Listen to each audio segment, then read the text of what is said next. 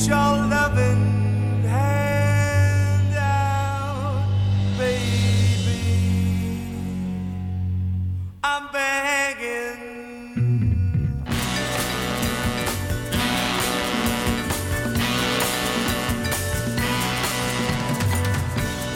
Begging, begging you.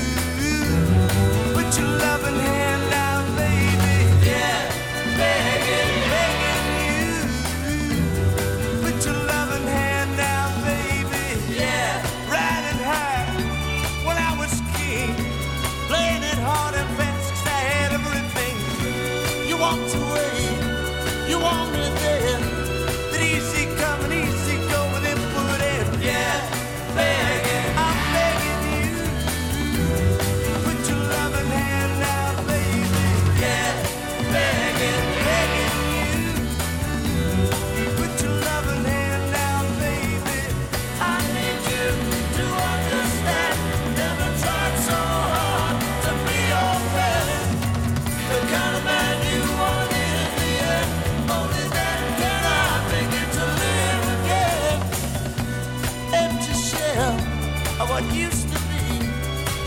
Of my life hanging over me, helpless man, hard to go.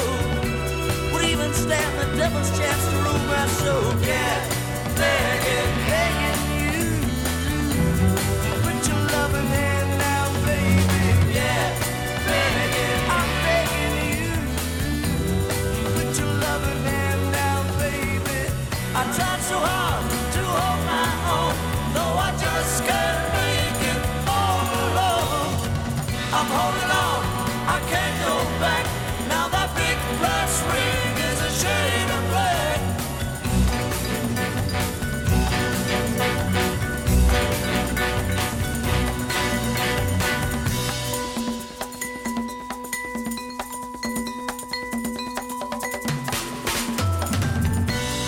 Begging, I'm begging you, put your loving hand out, baby. Yeah.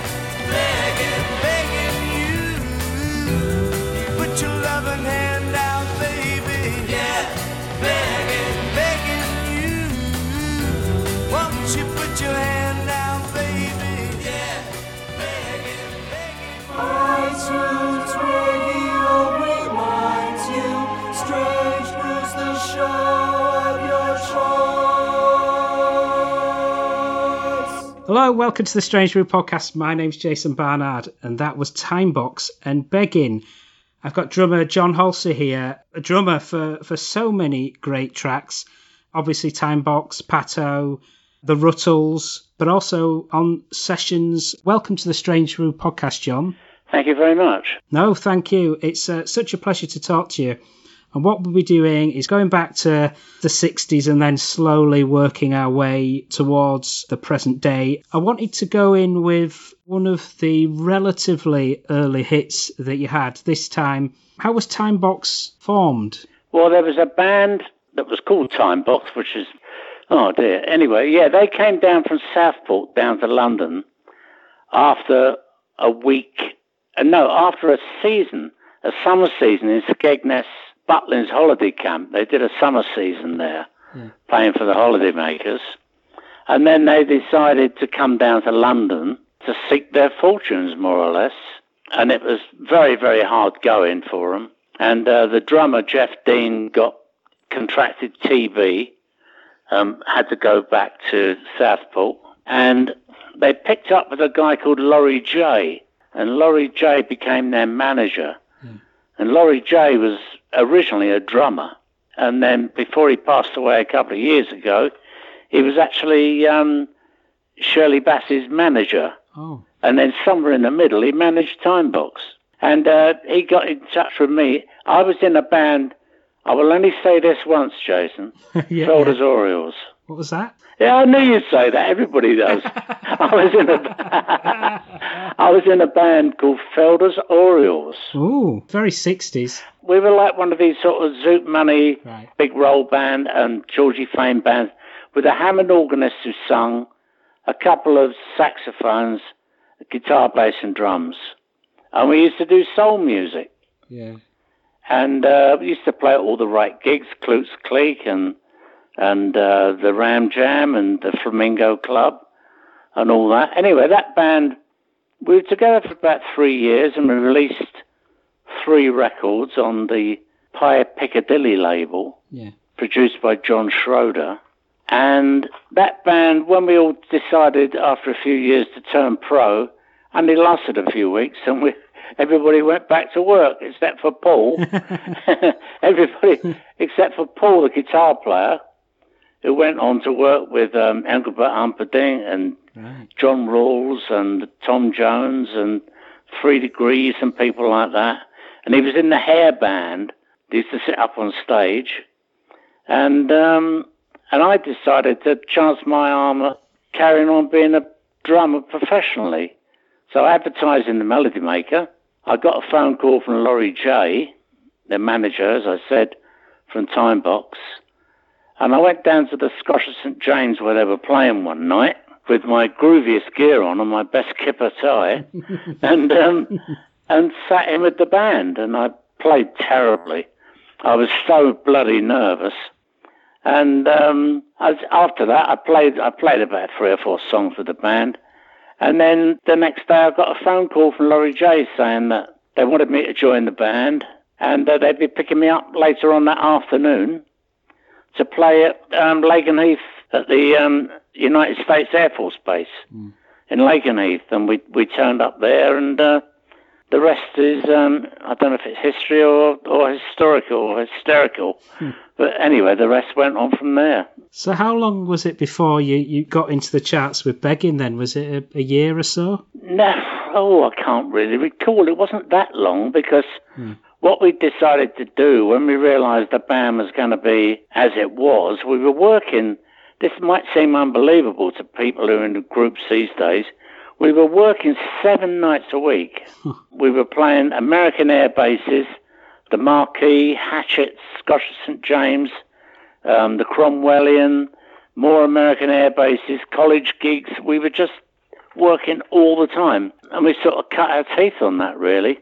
And the band became pretty proficient band in no time at all. And we were sort of, um, in those days, it was expected that a band had to write their own material. Mm. Um, we weren't doing that. We were doing other people's materials. Begging was a B-side of a Four Seasons song uh, that somebody in the band picked up and we um, started playing it on gigs. Mm. And then when we went into the studio, we recorded a load of these songs. One was Begging, one was Come On Up by the Young Rascals. Mm. Um, and there was a few songs we recorded. And uh, Begging was the one that captured everybody's imagination. Then they put strings on it, and they put percussion on it, and they put quite a large band on it, really. Yeah.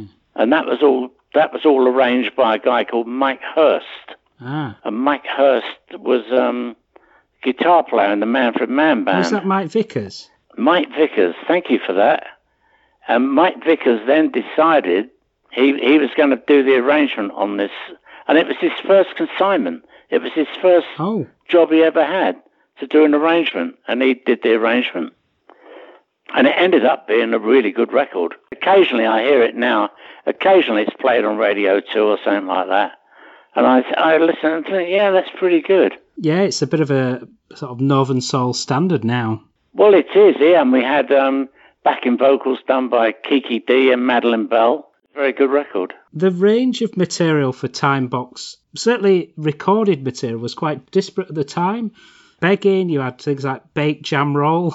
Yeah. Was the identity of the group more varied in the recording studio than, than live? No, no, we hardly spent any time in the recording studio. Right. In those days, you got booked to do a recording and the producer wanted you, because of the expense involved, yeah. the record label wanted you in and out in no time at all. Yeah. So, we, you know, we didn't do any of that. What it was, they were... A lot of those things were, were our first attempts of uh, writing our own material, because in those days it was important to be a writer-performer. Yeah. And all the groups, every group was writing its own material. You still have performers like, you know, Cliff Richard and Elvis, and that they're, they're not writers. Yeah. But in those days, once the Beatles really got a foothold and everything, it was really expected. You wouldn't, they wouldn't even consider giving you a record deal if you didn't write your own material. So one of my favourite Timebox tracks is a, a B-side, Poor Little Heartbreaker, that I think Ollie was involved in. Yeah. That's a really good track. Yeah, it is a good track.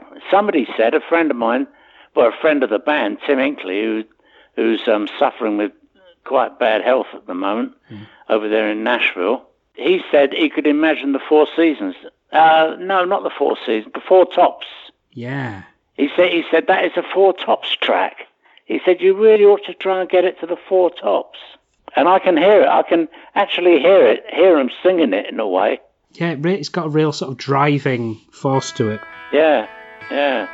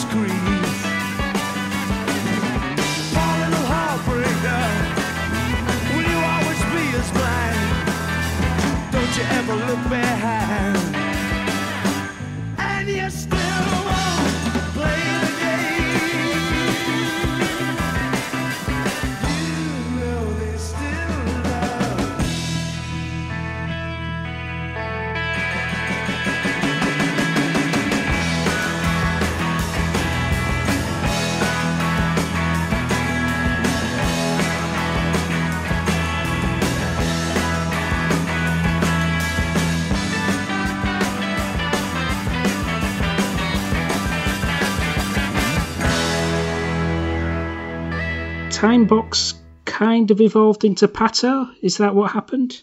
Well, it did, yeah, because the sort of progressive music scene started to come into popularity, really.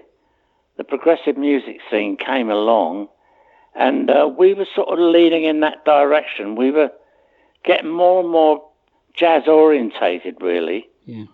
And uh, that sort of suited us, and Ollie and Mike, who did most of the writing, they were pretty keen on this sort of progressive music scene and weird time signatures and all that sort of thing. So we sort of, we went in that direction, really. Eventually, Kevin Fogarty, the guitarist, left, yeah. um, and Chris Holmes, the keyboards player, left, and just left um, Ollie playing guitar, Clive playing bass, and me on drums, and Mike Patto out front singing. Right. That was like a four-piece. And uh, with Ollie's incredible bloody guitar playing, mm. we sort of went on from there, really. Yeah, and Patto, a band now that are still uh, revered and remembered, and there's a new collection of live material out on uh, Think Like a Key. So yeah. Next we've got The Man, which is from that Think Like a Key collection, and that's jazz. Yeah. And that's The Man from a Beat Club session all the way back in January nineteen seventy-one. Was it a similar sort of thing with Patto in that you were mainly a, a live band and, and going out and doing yeah. shows then? Well, we were a live band, yeah. Obviously, we weren't playing. We weren't playing sort of any gigs where people were expected to dance anymore. No, we were expecting, we weren't doing them sort of gigs anymore. But we were playing the marquee. We were doing college, university gigs, and we had our own little circuit: Black Swan in Sheffield, the Torrington in London, and we were still working a lot. But we were interested in in really playing unusual things, play anything that was unusual. And I said to Ollie one day, like, if I play four bars of five four, right, yeah. that is, four bars of five four is twenty crotchets. If you play five bars of four four, that is twenty crotchets. So if we both start off on the same beat, we should end up, after me playing four bars of five and you playing five bars of four, we should end up at the same point. Wow. And that is how we developed The Man, which is what the verse is. Ollie plays in four four, and Clive and I play in five four. And what Mike does, I don't know, it's somehow he fitted words in over the top. And that's how that happened. That was sort of from, from an idea I had. It was more of a mathematical problem than a musical one, really.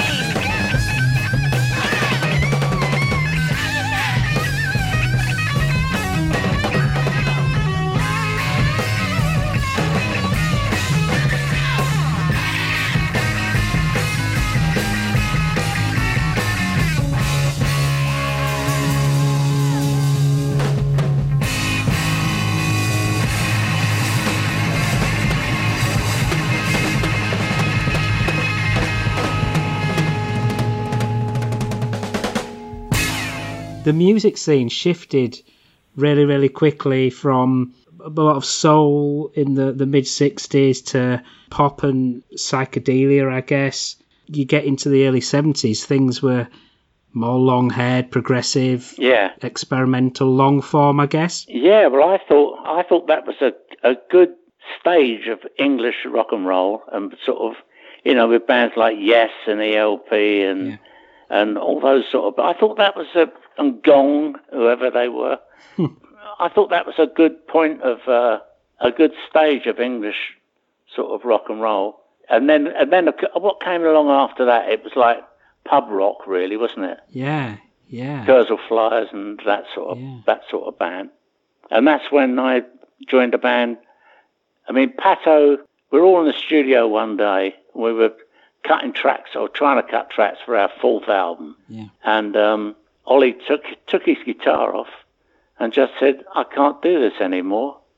And he put his guitar away in its case, walked out the studio, and that was the end of the band. Wow.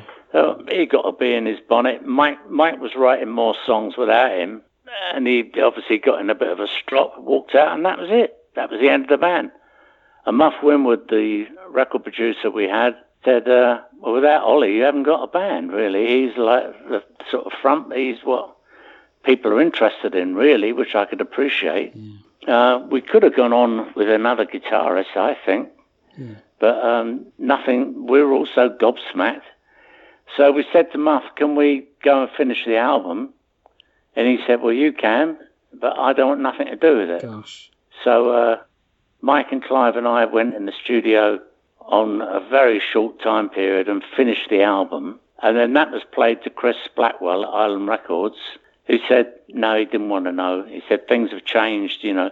They were getting in, Island were getting into Roxy music and things like that. Mm. He said, no, no, not for me. But we did we did have some rough demos, which were never finished, because what happened was Ollie, Ollie wasn't playing properly. He wasn't cooperating on the tracks. And a lot of the tracks, you can hear him squeaking away with a bottleneck in the background. And we, we got in Mel Collins, who was a friend of the band. And Mel Collins is a tenor player. It was ended up in King Crimson and people like that. And um, yeah. and things like that. And anyway, Mel Mel put some arrangements to it, and we put brass arrangements over the top of it. Tried to salvage it, but they still didn't want to know. And eventually somebody got hold of the rough demos. And to cut a long story short, the, the, the demos eventually came out, and they're now available on um, on Cherry Red Records, and that's called it's called Monkey's Bum. And all they are really, some of them are like almost finished tracks with rough mixes. That some of them needed rethinking. Yeah. But it's it's still representative of what we were doing at that time. Our final Patto track today is is actually the from the second Patto album, Hold Your Fire. You, you, point your finger. You, you, you point your finger, yeah. You, you, point your finger. That's it. That was one of the more straightforward tracks, I think, off that album, because you, you were getting quite experimental on that second album, weren't you? Yeah, yeah, we were getting experimental. A lot of it was um, a lot of influence of Mike and Ollie. I must say, at that time, it wasn't really my cup of tea. Yeah. But I, I went along with it, and I was in the band, and we we were sort of fairly convinced what we were doing was right, and that's the way we should go. Um, a lot of it was not really my sort of thing, all that. I'm not sure about... I'm not sure... When I listen to it now, I'm really not sure about a lot of it. But You, You Point Your Finger was all about Mike Patto's father-in-law.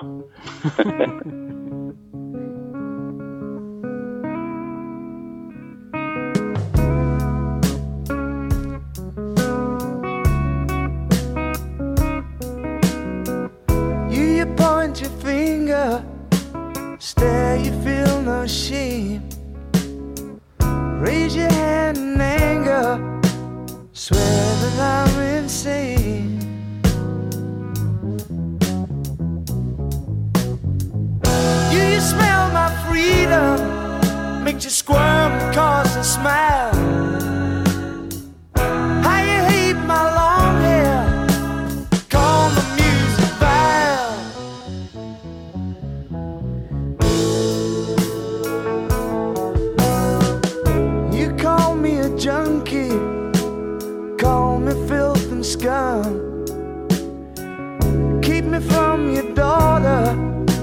my time will surely come.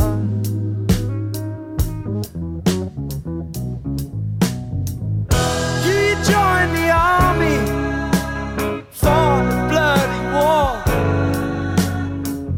Came home with a trophy, turned into a ball.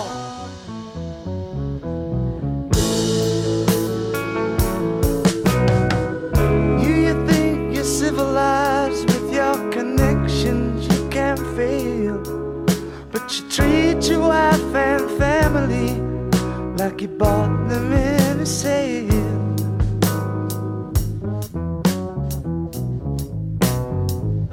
You're blind to beauty, only power can quench your thirst. I scream to bring back virgin, keep a list you should be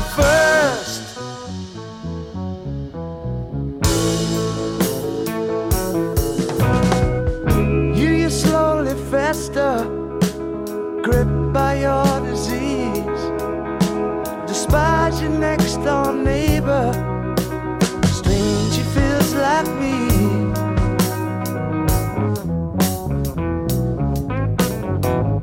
Me, I felt your anger, me, I felt your scorn. Me, I don't know nothing, me, I've just been born.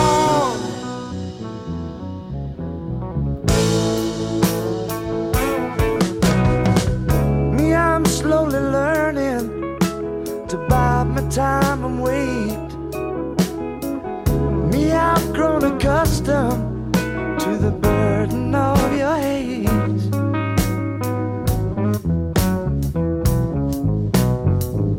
But remember when you point and stare and wave your arms up in the air.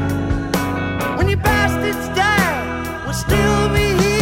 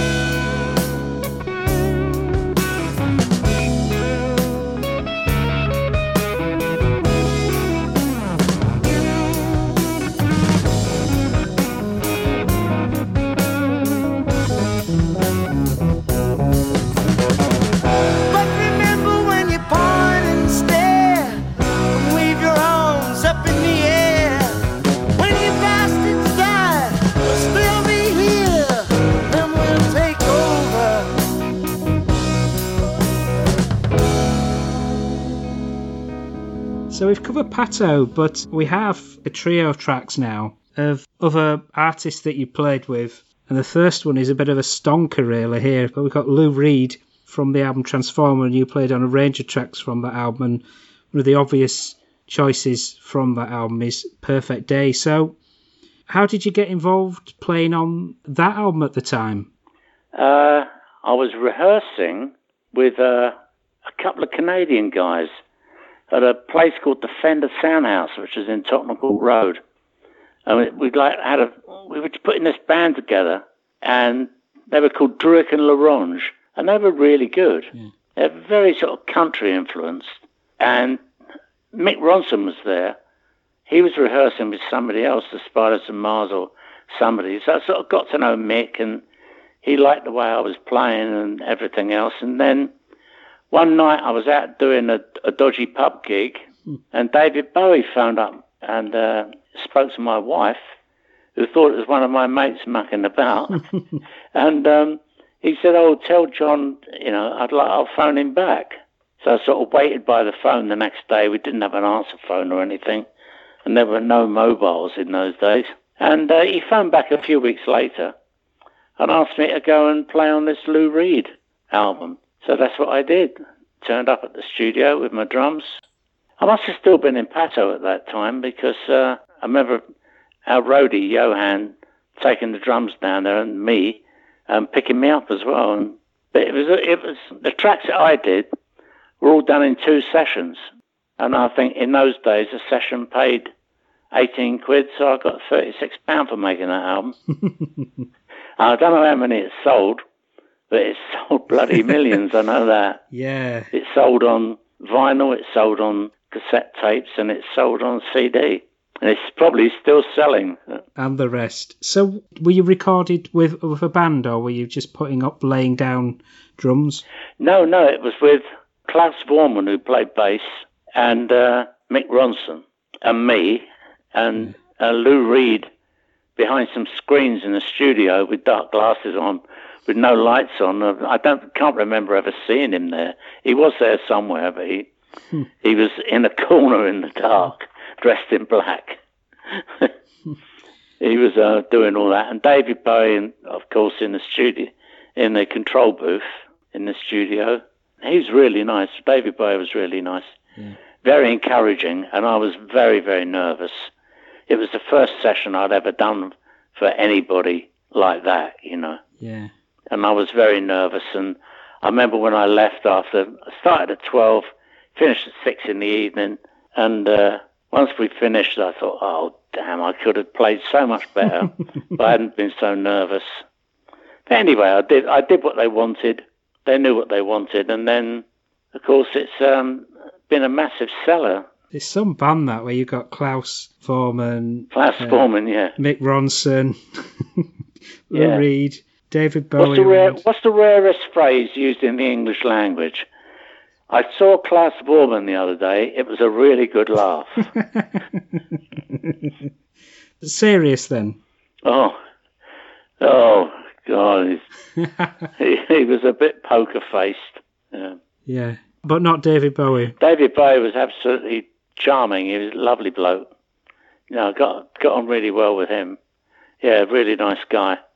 And Mick Ronson, that so I knew slightly from meeting him a few times and that sort of thing. Yeah, and Mick Ronson was a really nice guy.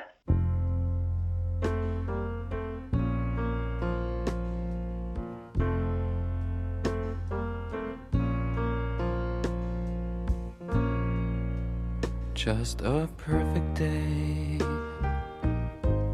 Drink sangria in the park. And then later, when it gets dark, we go home.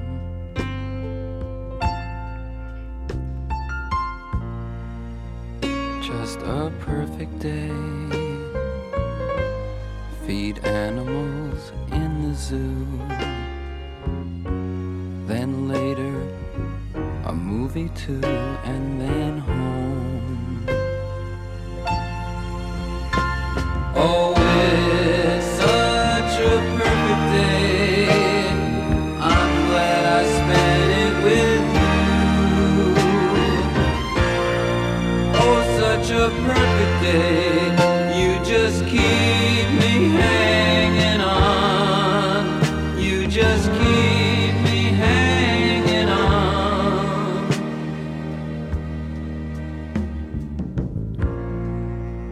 just a perfect day. Problems all left alone. Weekenders on our own. It's such fun.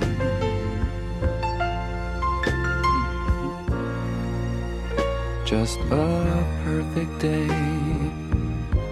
You made me forget myself. I thought I was someone else, someone good. Oh, it's such a perfect day. I'm glad I spent it with you. Oh, such a perfect day. You just keep me hanging on. You just keep hanging on.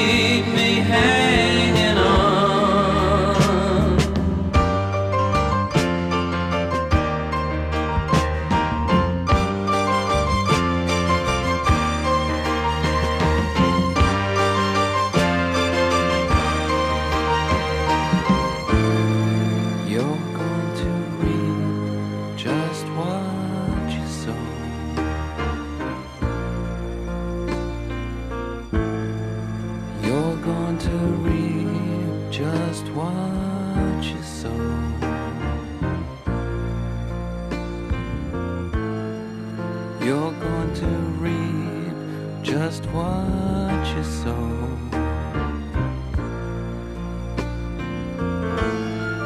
You're going to reap just what you sow.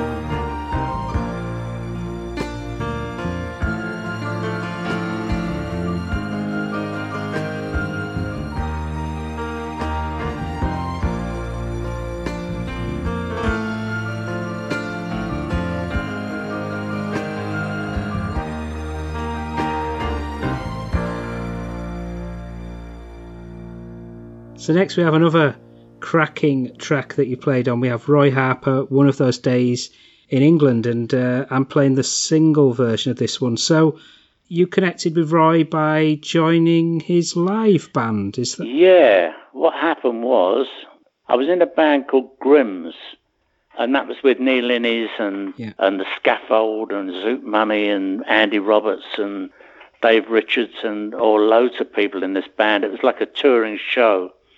It was poetry and music and sketches and and all these different things we used to do. It, it was quite an incredible band. They made an album just before I joined, so I didn't play on that. And they made an album just after I left, so I didn't play on that. Mm. But um, it was great. Grimms was a great show, really good. And uh, Andy Roberts, I got on, got very friendly with Andy Roberts. And uh, Andy and Roy have always been bosom buddies. So uh, Roy was in America with a bass player called Dave Cochran, who'd been in um, Sharks with, um, what's his name? Chris Spedding. Chris Spedding. So he, he was in America, and um, he phoned Andy up and said, we're putting this band together to promote my new album. Can you come over and play guitar to do this tour? So Andy said, yeah, and he said, we need a drummer. So Andy phoned me up and said, come come with me, come and work with Roy Harper. So I did. I put my drums, packed my drums away, mm. put them in, a, put them on an aeroplane, and we went off to Los Angeles, and we rehearsed in Los Angeles. And then, yeah, the record company, once we once we got all the songs together mm. that Roy had done on this album, I think the album was called H Q. He had um Bill Bruford playing drums on the album, oh. one of my favourite drummers, a really great player. And Bill Bruford did the album, and then we uh, played one night for the people from the record company who came down to the rehearsal room, and they said they didn't like the band. And they they sacked me, and they sacked Andy. So we got put on a plane to come home. Mind you, we did do we did do three nights at the Armadillo Club in Austin in Texas. Um, we were supporting Maria Muldoon, which was pretty good. She had Amos Garrett on guitar mm. and Earl Palmer on drums, the man who invented rock and roll drumming. Earl Palmer playing drums with, with her was just remarkable. Mm. And so Andy and I got sent packing, and then Roy had enough of um, America and said, oh, you know, blow this, I'm going to go home. So he came, he came back to England and phoned me and Andy up and said, let's put the band back together, uh, which we did. I was very friendly with Henry McCullough. Henry made a couple of albums that I played drums on. Yeah. And um, he put the band back together with, with Dave Cochran, Andy, myself, and Henry McCullough, and a keyboards player called Dave Lawson. And it was a great band, really great band. We were together for about a couple of years, I think, doing tours and bits and pieces, and nice work if you can get it.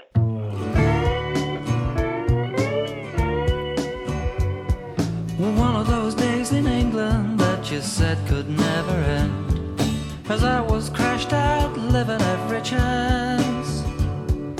One of those days in England we've been saving up to spend, buying rides on Mother Nature's funny bed.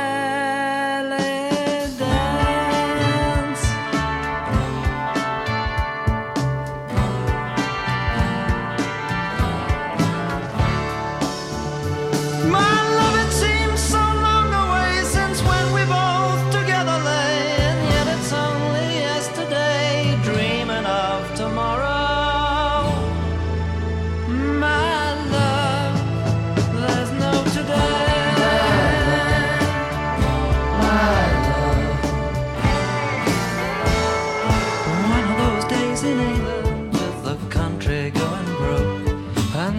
his joint is cooking in my tree.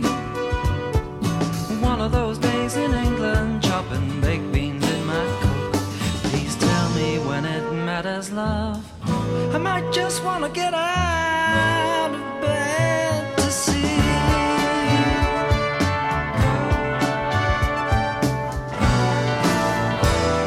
But until then, my darling, let's get down and make some fun.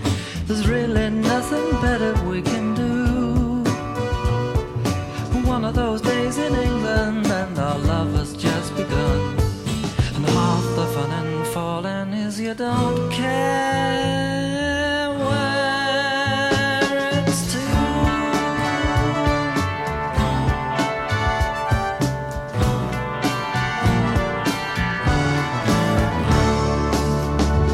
My love, it seems so long away since when we both together lay, and yet it's only yesterday, dreaming of tomorrow.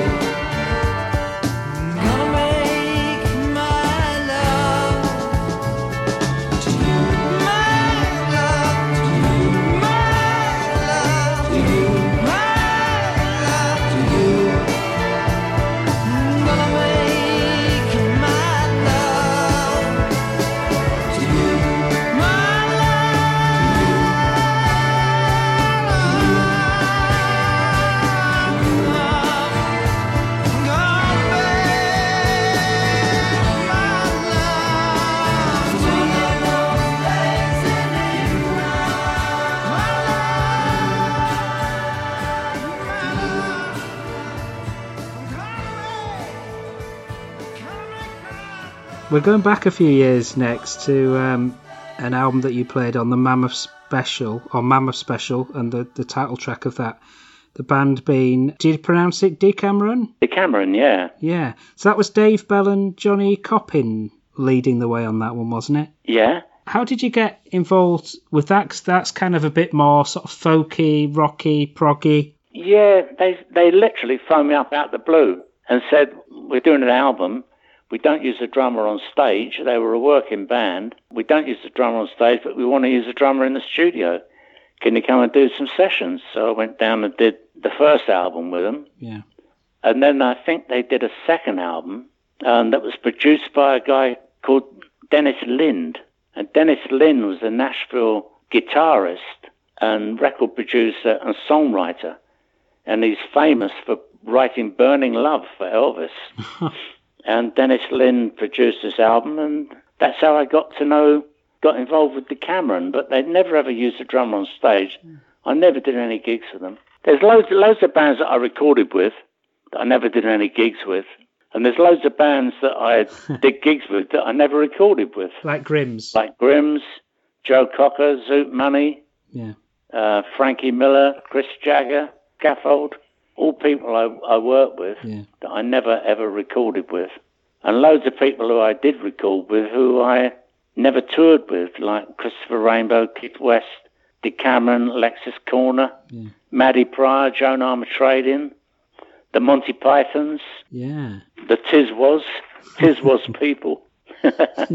So you weren't short of um, studio or, or live in, in the seventies then. You must have been quite busy. I was quite busy, yeah, but it did eventually peter out as um, drum machines came into the studios more, mm. synthesized drums, where people could sit at home, put the drum part down in, in the comfort of their own sitting room while they're watching Coronation Street, and turn up at the studio the next day, plug it in, play the drum part, and just lay everything else on top. I mean, you know, Phil Collins was doing it, and he's a bloody drummer, you know. That was, the, and that sort of didn't help session players and touring drummers and things like that. I remember saying to Neil Innes one one day, "How are you getting on? How are you getting on with that drum machine?" Because he used to write with the drum machine. He said, "Oh, the bloody thing's gone wrong." He said it keeps speeding up and slowing down. It's just like working with a real drummer. They could see there was something special. about the man in white. The ladies there were careful to treat him right.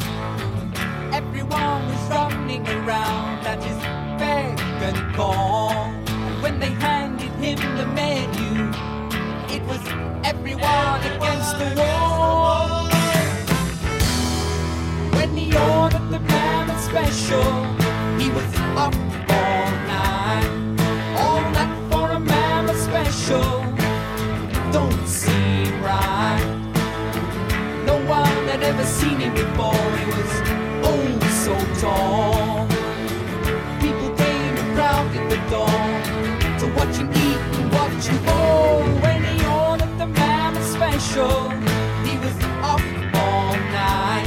Well, there's something special, something special about the Mammoth Special. Mammoth Special.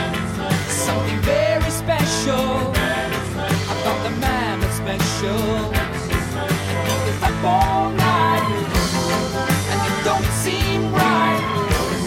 But he was up all night, could have died of fright.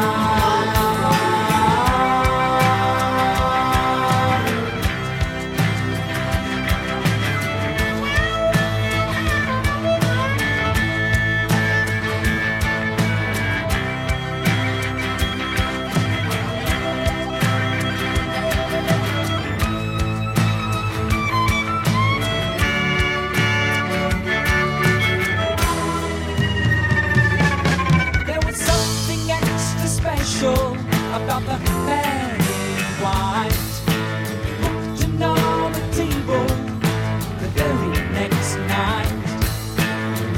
Everyone was running around at his beck and call. And when they handed him the menu, it was Lisa, will that be all? It was Lisa, will that be all? It was Lisa, will that be all? Another man was special, and he was up all night. Well, he was up all night, and it don't seem right. But he was up all night, could have died of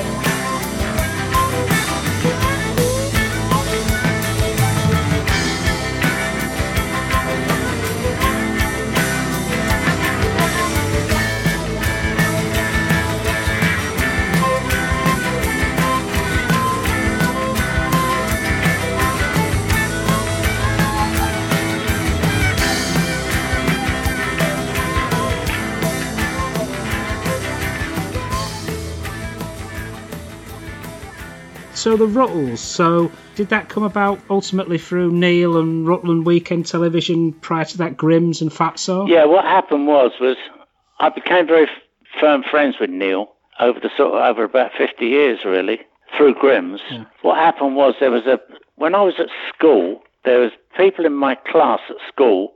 One was a guy called Peter Rettig, who started me playing drums. Another guy was a... Yeah. Brian Hodson, who was a guitarist and bass player, who ended up, until he passed away last year, he was working with Albert Lee all the time. Anyway, there was um, also Roger Rettig and another guy called Billy Bremner, Scottish guitar player. Mm. They had a band called Compass, and their drummer left the band to join Status Quo. And so one night there was a, literally a knock on the door, and there they all stood saying, "Do you want to join a band?"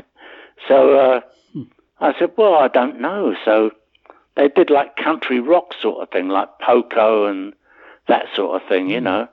And it was very, very good. It really was good. And these guys were in my class at school. Hmm. And uh, so anyway, we went out and did a couple of gigs, and then it went on from there. And um, they said, well, we need to change the name of the band. Don't need to call it Compass anymore. We want to call it Fatso. Because we were, everybody in the band was was too short for their weight.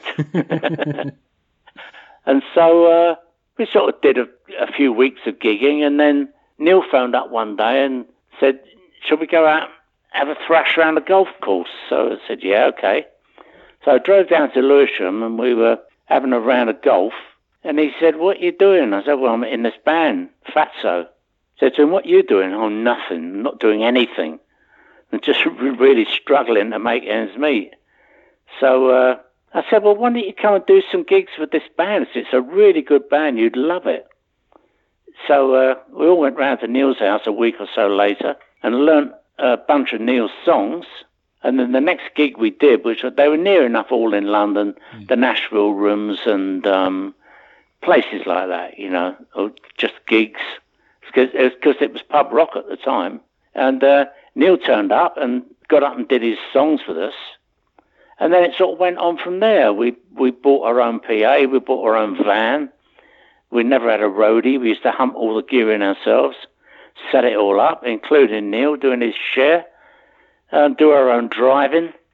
And um, it went on from there. And then Neil, who was very involved with the Pythons, Eric said to him, "You know, I'm going to be putting this T V show together, Rutland Weekend Television. Mm. I'm like, why don't you do a, a song or so every week? And we can do a bit of filming to go with it." And so we, we did all the music. We did all the music for the whole series. I think there were two series. Yeah. I'm not sure. We did all the music for both series, Fatso. And we did a few walk-on parts and we did did a few appearances. And one of the things Neil wrote was um, "I Must Be in Love," which was mm. his version of a Beatles song, which he called a List song. "Am I rich, am I poor? I'm in doubt, I'm never sure." You know, et cetera, you know. So we did a bit of filming that went with that, and then Eric took it to America and showed it on Saturday Night Live, which was the biggest T V show over there, with John Belushi on it and Dan Aykroyd and Steve Martin and all these people. Mm. And uh, it got this incredible reaction. People phoning up and people writing in and sending back Beatles records with Beatles crossed out and Rutles written in. So he he showed it. They showed it again a couple of weeks later, and then Lorne Michaels said to Eric, "Why don't we do a, a film like paralleling the, you know, sort of taking the rise out of the Beatles story for the Rutles? Do the Rutles story." So they got in touch with Neil and said, "Can you write twenty more songs in the next hour?" And uh, which took him about a year to do, and uh, it went from there, really.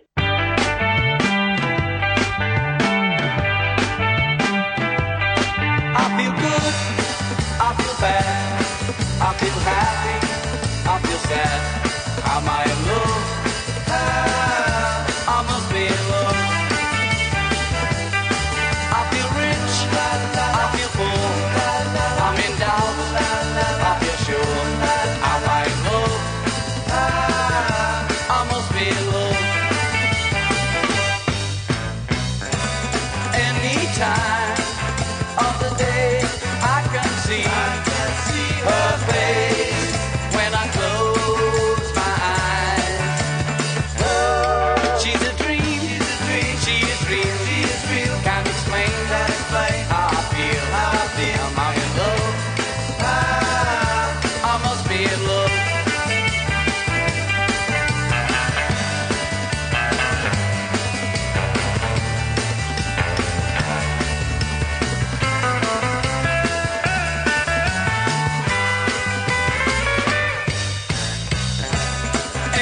Time of the day I can see, I can see her face when I close my eyes. Oh, am I dead or alive? Can my poor heart survive? Am I in love? Ah, I must be in love. I feel good, I feel good, I feel bad, I feel bad, I feel happy. I feel sad.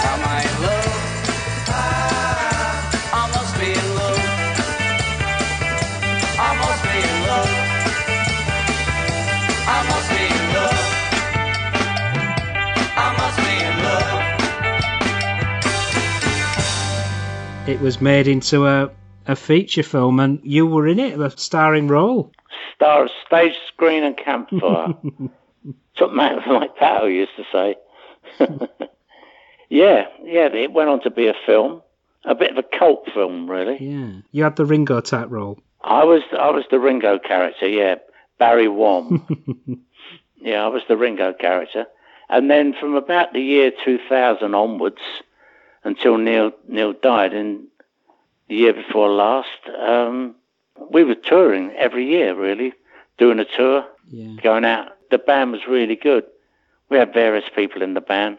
Very, very good. You were the, the Ringo-type character, so just like Ringo, you had your own tracks to to sing. So one of your tracks on the sort of original Rutles album and, and film was Living in Hope. It's a song that I sing, yeah.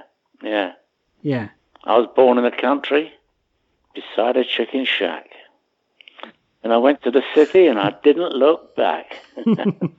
yeah, living in hope. And that, that was a part of the film which I think was associated with um, Barry's wedding. Yeah, night, that's it, yeah. yeah. Oh, it was meant to be.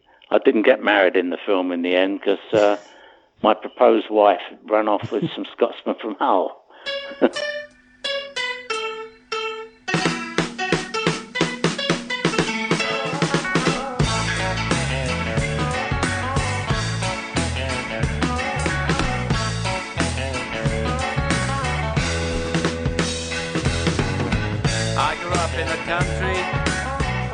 Beside a chicken shack, so I left for the city and I didn't look back. Now I'm living in hope, living in hope, living in hope, living in hope. Yes, I'm living in hope, living in hope, living in hope. Walking around the city, feeling all alone. Nobody told me the streets are paved with stone, but I'm living.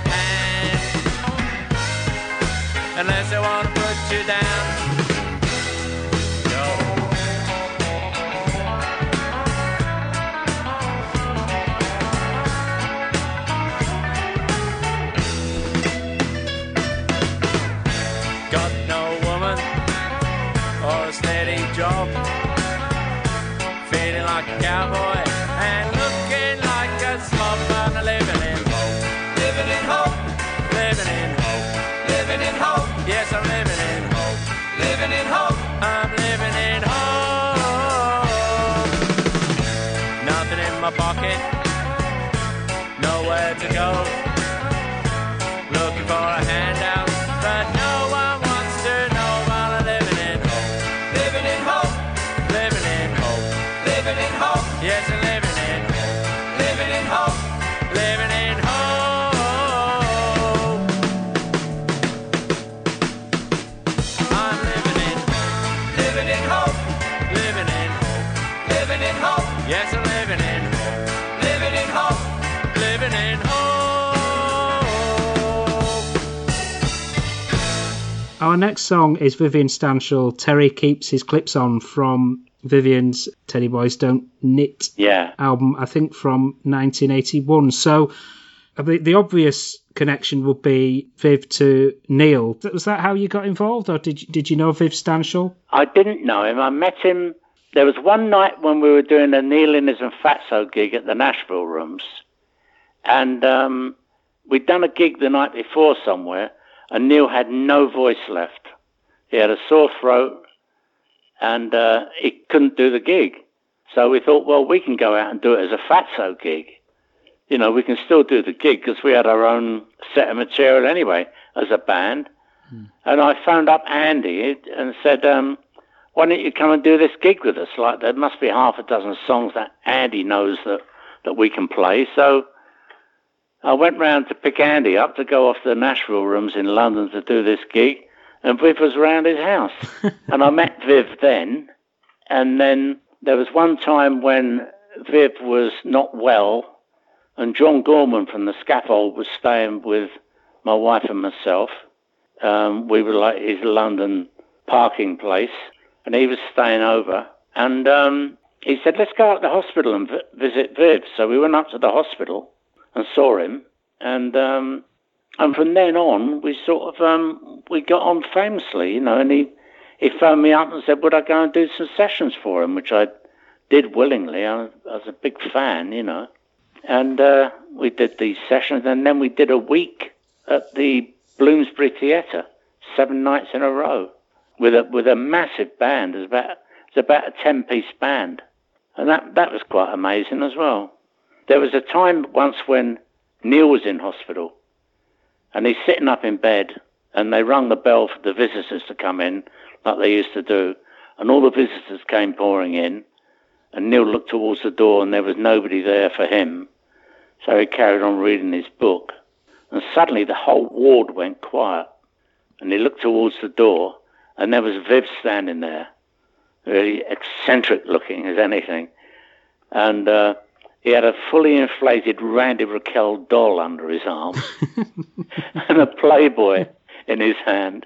He walked, he walked up to Neil's bed and said, there you are, dear boy. And he pulled back the sheets and put the Randy Raquel in bed with him and gave him the Playboy magazine.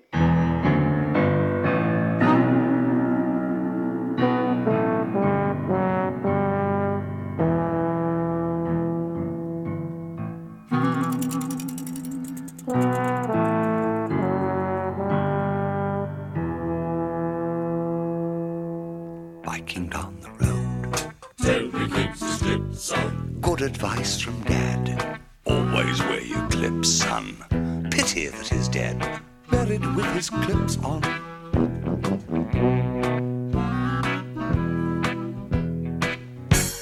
Terry is a clean young man, but next door think he's weird. His idiosyncrasies are mean, are stranger than my beard.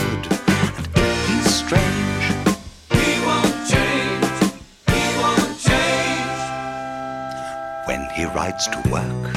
Terry keeps his lips up like any other bloke. Terry keeps his lips up, slaving at the bench. Terry keeps his lips up, quiet in the gents. Terry keeps his lips up.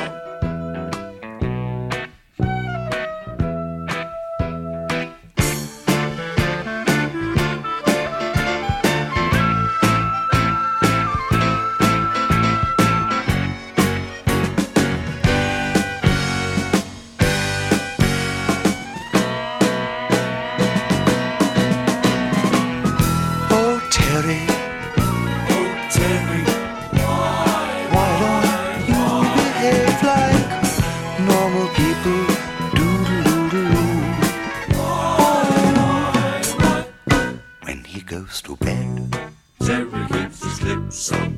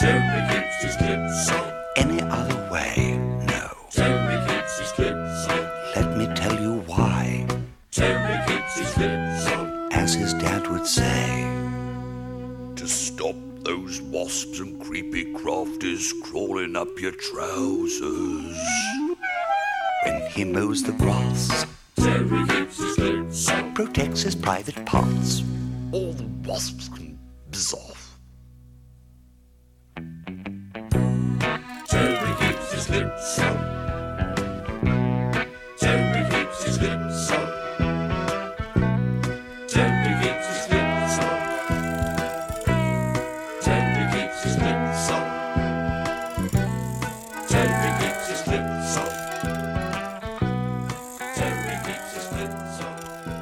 You mentioned before the dreaded drum machines came into the uh, mm. industry, and eventually you became a publican, didn't you?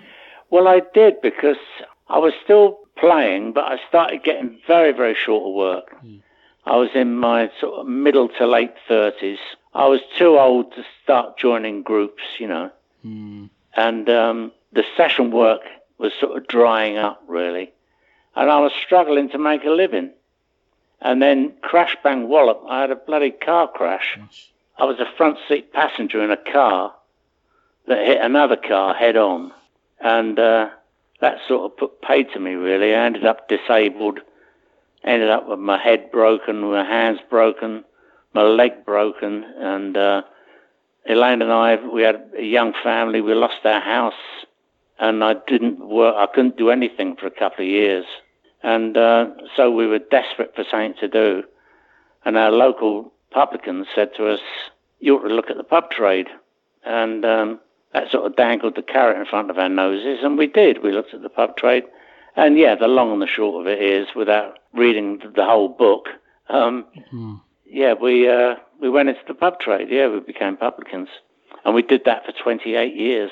I think you mentioned this briefly. So you had... Um There's the Archaeology album in the in the mid nineties, yeah, which was a, a few years after the uh, Beatles anthology. So was that the sort of inspiration to um, get some more tracks out for the Rutles? Well, yeah, what happened was that Virgin Records got in touch with Neil and said, look, the, the Beatles are releasing these uh, these anthology albums.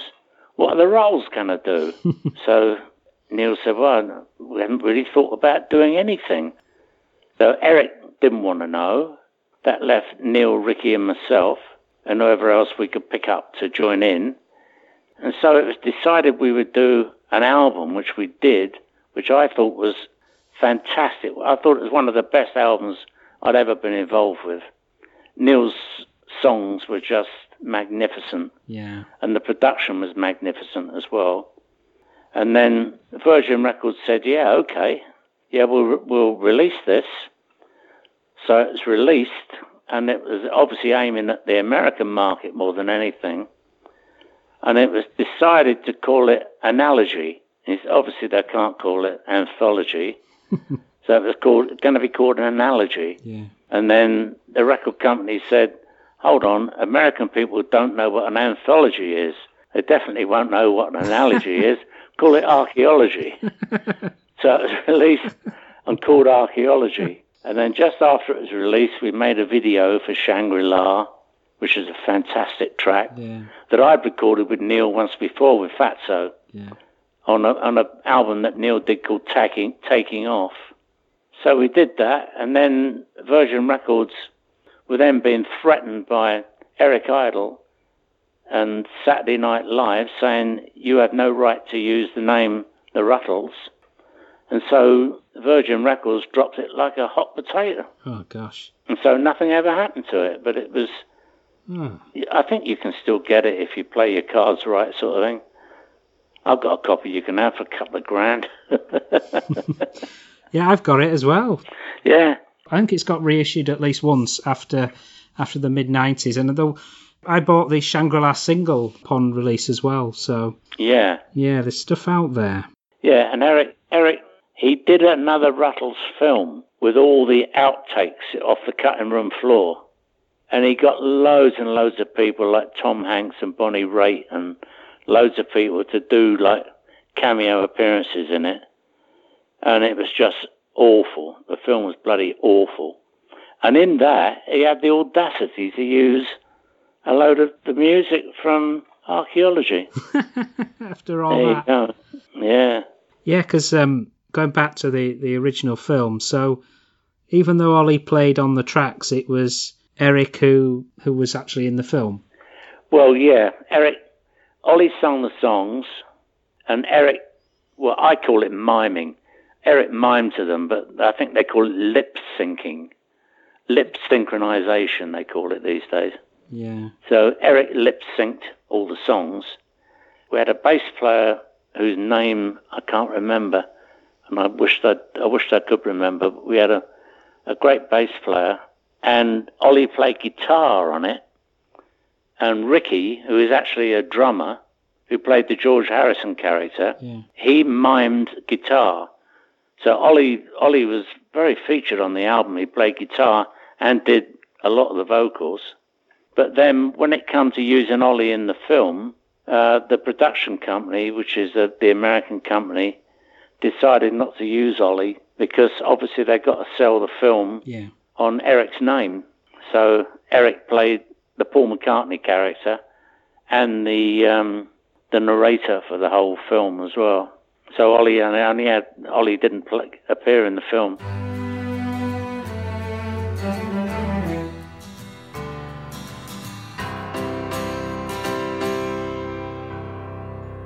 Did you ever get the feeling that the truth is less revealing than a downright lie?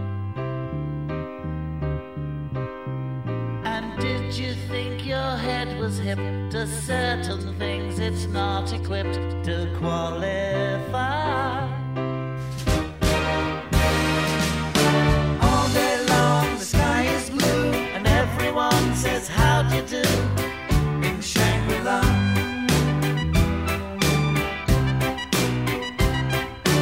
Every day's a perfect day and you can go your own sweet way in Shangri-La.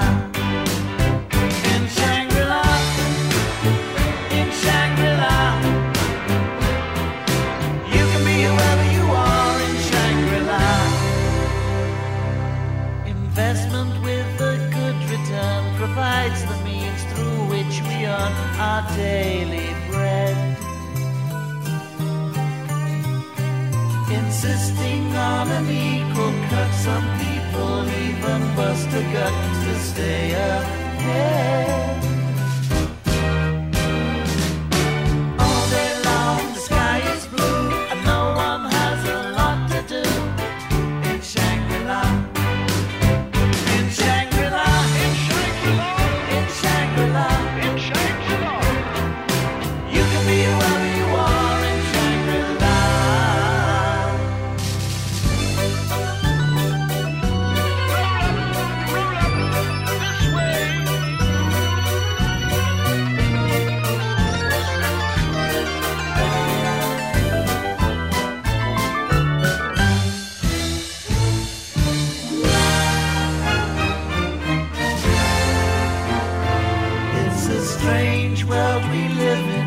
But surely we're forgiven if we don't know where to turn.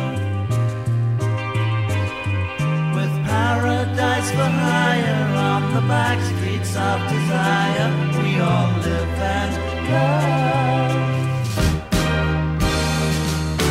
All day long the sky is blue and everyone's in love with you.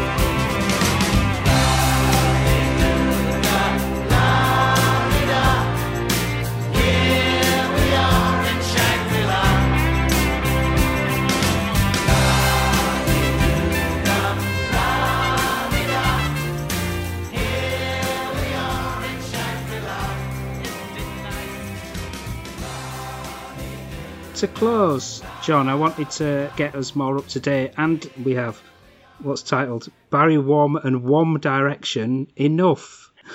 Well, this was not my idea. We were playing a gig with the Rutles, the last tour we did, or the tour before last that we did. Uh, must have been, what was that, two thousand nineteen, two thousand eighteen. We did a gig in Liverpool, and Mike Liversley, who fronts up, we did a tour the Christmas before that, and it was a Bonzo Dog Doodah Band tour. And Mike Liversley fronts the whole thing up. He's like a singer, songwriter, larger-than-life character, actor, great impersonator of Tony Hancock and people. He's just a great character, Mike. He lived in Liverpool, and uh, he turned up to the gig, and we're all in the dressing room, and somebody said to me, you ought to make your own album. You ought to make your own album, a Barry Wom album. And I said, oh, no, no, I can't imagine doing anything like that. And Neil said, if you did, what would you call it? I said, Enough. Enough Barry Wom. That's what I'd call it. And then Mike wrote a song called Enough. And then he phoned me up a few months later and said, I've got this song, I'll send it to you. He sent it to me. And he had an arrangement put on it by a mate of his up there, Andy Frizzell, who's a great musician. He teaches flute, guitar. He's in a progressive rock band. He does all these different things. Mm. And he also, Mike knew this guy who's a film cameraman. His documentary, he, wildlife, wildlife film cameraman. He won. He's won a bloody award somewhere for doing his work. And mm. So anyway, Mike said, look, I've got all these film extras for nothing. I've got the use of a pub for nothing.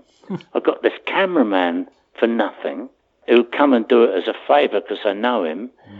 And I've got all these people. We can make a video to go with the song Enough. So that's what we did. I went up to Liverpool a couple of days and uh, we did this album. Well, not an album. We did a song mm. called Enough that Mike wrote. It's horrible. You got on the news and uh, it did attract some attention, though. It did, yes. I was surprised, yeah. Hmm. Yeah, it got on, got on the news and it did this and did that. And, um, yeah, quite amazing, really. Yeah. And also what I did then was I had some D V Ds made. We put the video on and a couple of other bits I put on there that were very, very quickly filmed.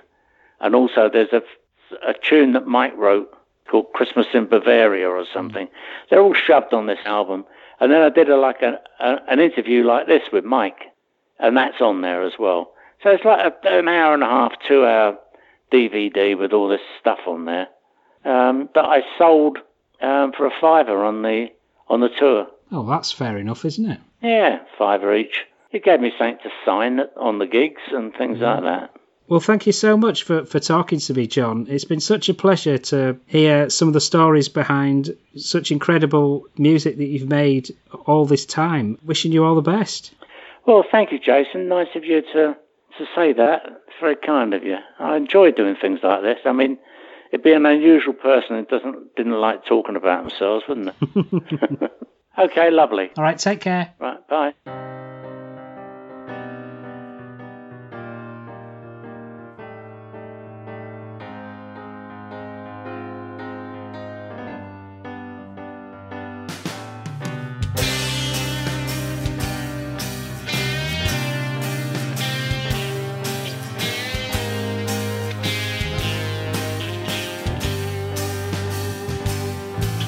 There was a time I was living in hope,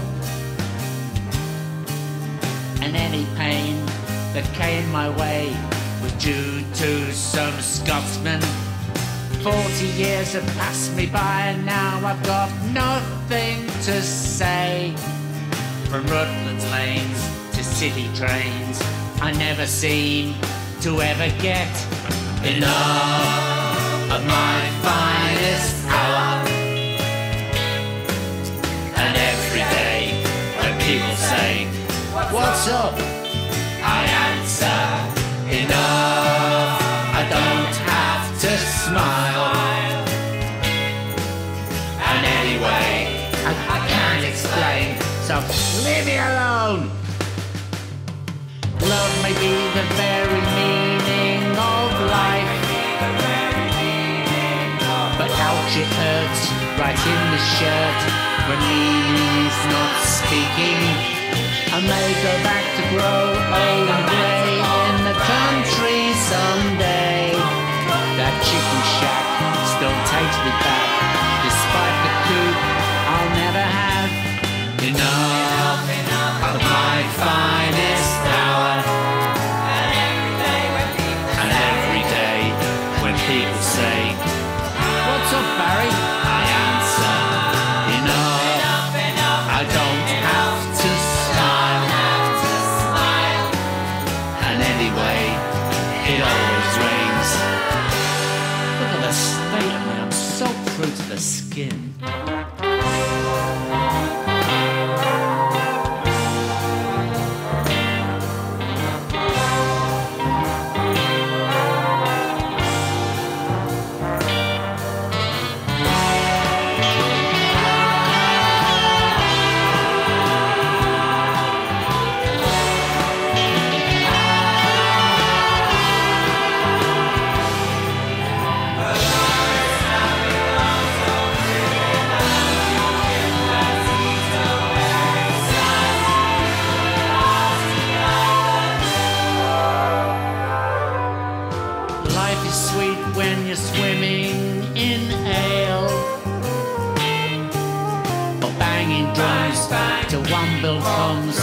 Soon there's another, for every man must tread a primrose path from which he will stray. A libertine, but always clean, I scrub away, but never see enough of my finest hour. And every day when people say, "Hey Barry, what's up?" I answer, enough.